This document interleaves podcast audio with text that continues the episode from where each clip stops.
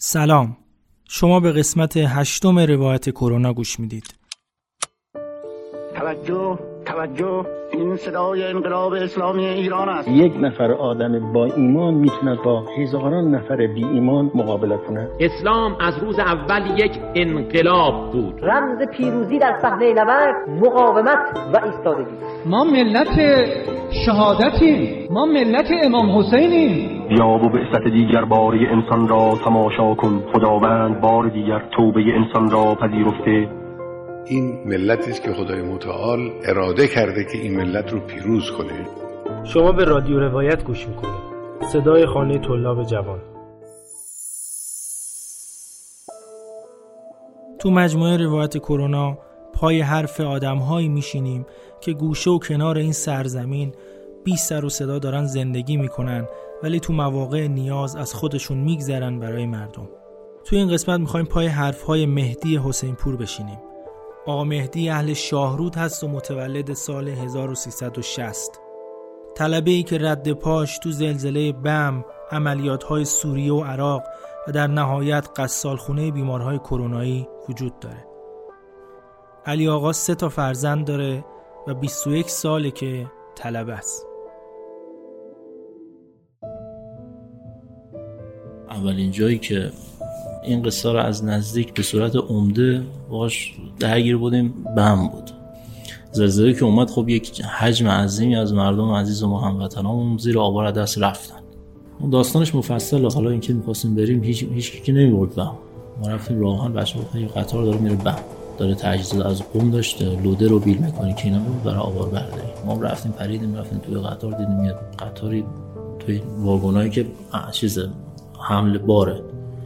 یه حلب روغن نباتی آتیش کردن چهار پنج نفر نشسته بودن دورش گفتم شما دارین بم گفتم آره گفتم ما میریم حالا راهنم بی در فکر ما زدیم این لالو رفتیم تو اون قطار سوار شد.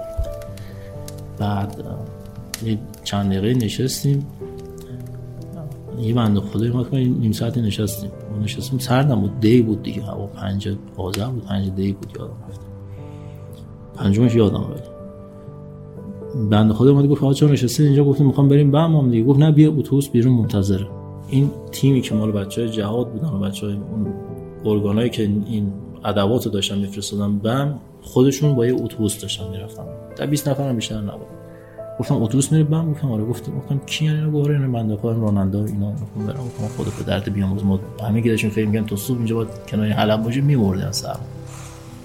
یه سوار شدیم و رفتیم. اونجا تقسیم شدیم. بچه ها رفتن. مثلا هر کی رفت قسمتی کمک کنیم اونجا اولین جا بود چون من یک طلبه 22 دو سه ساله یه دفعه رفتیم اونجا. این حجم از اموات همه از زیر آوار کشیده شدن بیرون. خب آب کنیز غسل بکنی. یه سبقه این شکلی داشتیم از بحث اموات و فوتی ها و بحث تیمم دادن و غسلشون و کفنشون و اینا.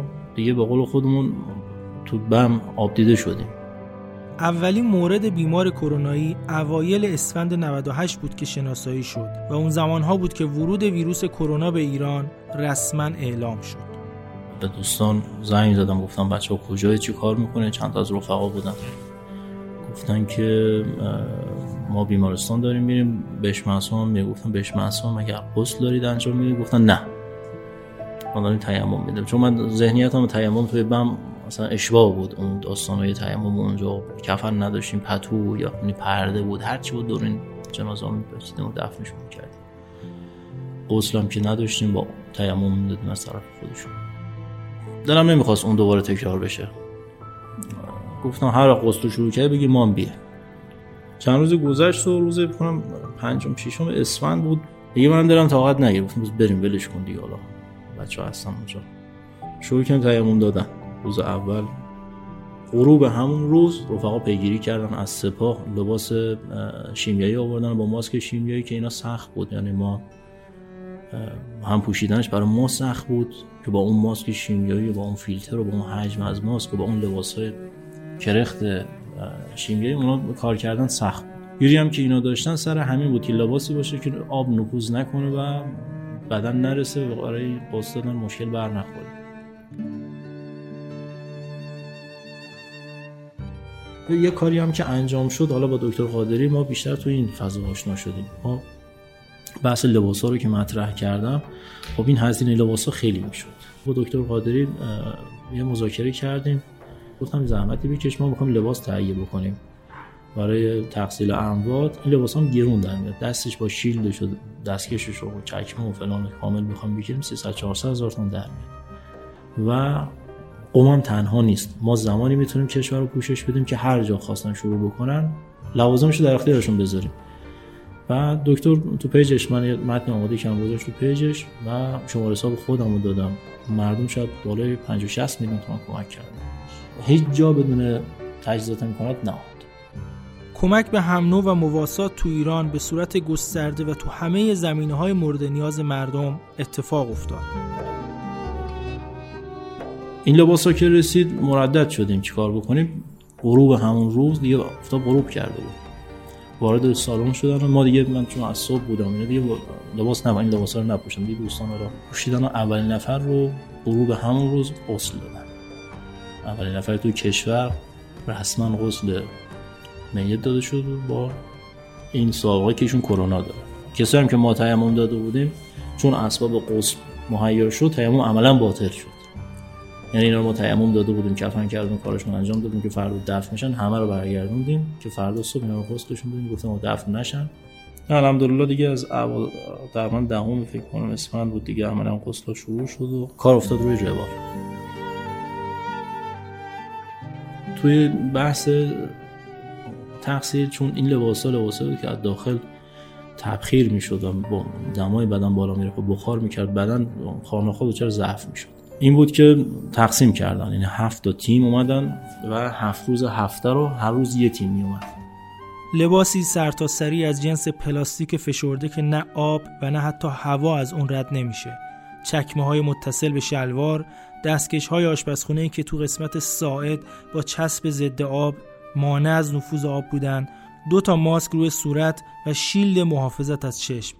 این لباس سنگین لباس کار هر روزه نیروهای جهادی تو خونه ها بوده این حساب بکنید من چون تقریبا هر روزم بودم بالای 600 700 نفر ما یا غسل و یا کفن یا ناظر بودیم یا بچه ها رو کمک می‌کردیم. چون میگم عرض کردم ظریفکاری زیاد داشت. یه وقتایی تو همین بحث سی پی آر این سنسورهای الکتریکی وصل می‌کنن به سینه اینا چسب داره. چسب این میچسبونن.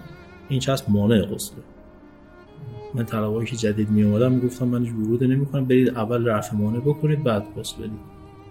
بعد ما حالا حاجی بگو چه جوری اینجاش اونجاش اونجا. گفتم این چسب این باید رفع بشه. قشنگ نگاه کنید. بعد که یه رو که انجام می‌دادم گفتم خب نگه دارید می‌خوام نگاه کنم قشنگ میذاشتم کاراشون انجام بدم. بعد می‌خواستم متوجه بشن که این اگر انجام بدین این باطل میشه غسل مشکل دار میشه. بعد نگاه می‌کنم چسب بدم. گفتم ببین درست نشد مجدد باز غسل شروع از اول شروع می‌کنم رفع مانع می‌کنم غسل شروع می‌کنم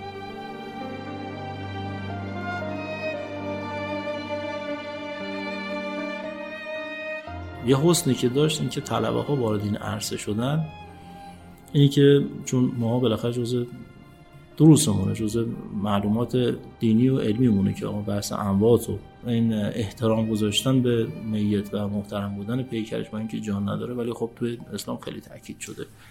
که محترم این باید عرض نهاده بشین باید حرمتش نگه داشت. اینا خیلی برای ما مهم بود که جسارتی نشه بیادبی نشه بی‌احترامی نشه درست برخورد تو برداشتنشون جابجا شدنشون.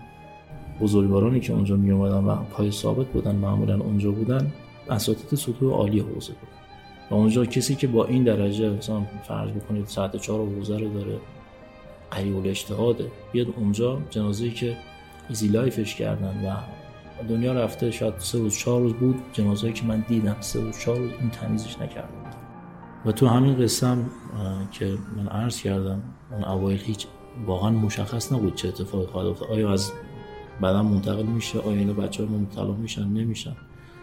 و اون کسایی که روزای اول رفتن و این خاکریز رو فتح کردن باعث فتح بابی شدن که بعدا خیلی ها بیان.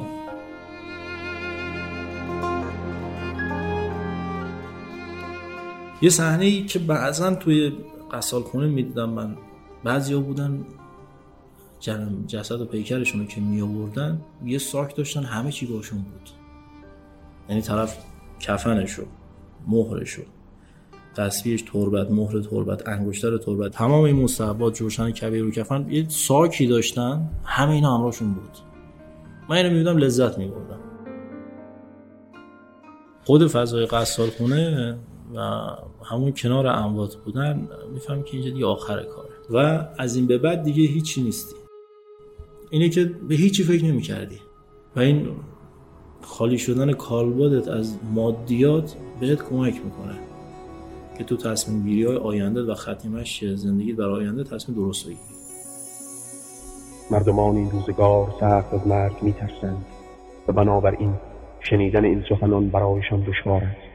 اما حقیقت آن است که زندگی انسان با مرگ درآمیخته است و بقاش با فنا. دلهاتون را از دنیا بیرون کنید پیش از آن که بدنهاتون را از آن بیرون برید دلهاتون را از دنیا بیرون کنید پیش از آن که بدنهاتون را از آن بیرون برید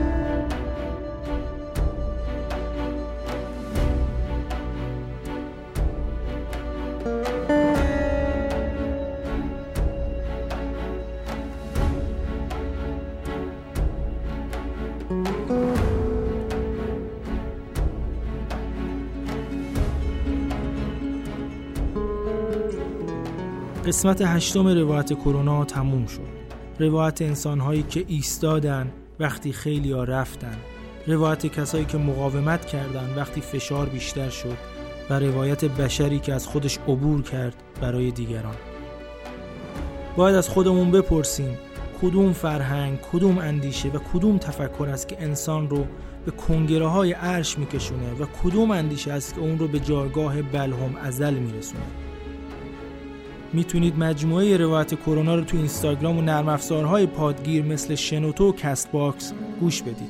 اگه مجموعه روایت کرونا رو دوست داشتید حتما به دوستانتون پیشنهادش بدید. نقدها و نظرهاتون رو به ما هدیه بدید و همچنین منتظر قسمت های بعدی روایت کرونا باشید. رادیو روایت. صدای خانه طلاب جوان.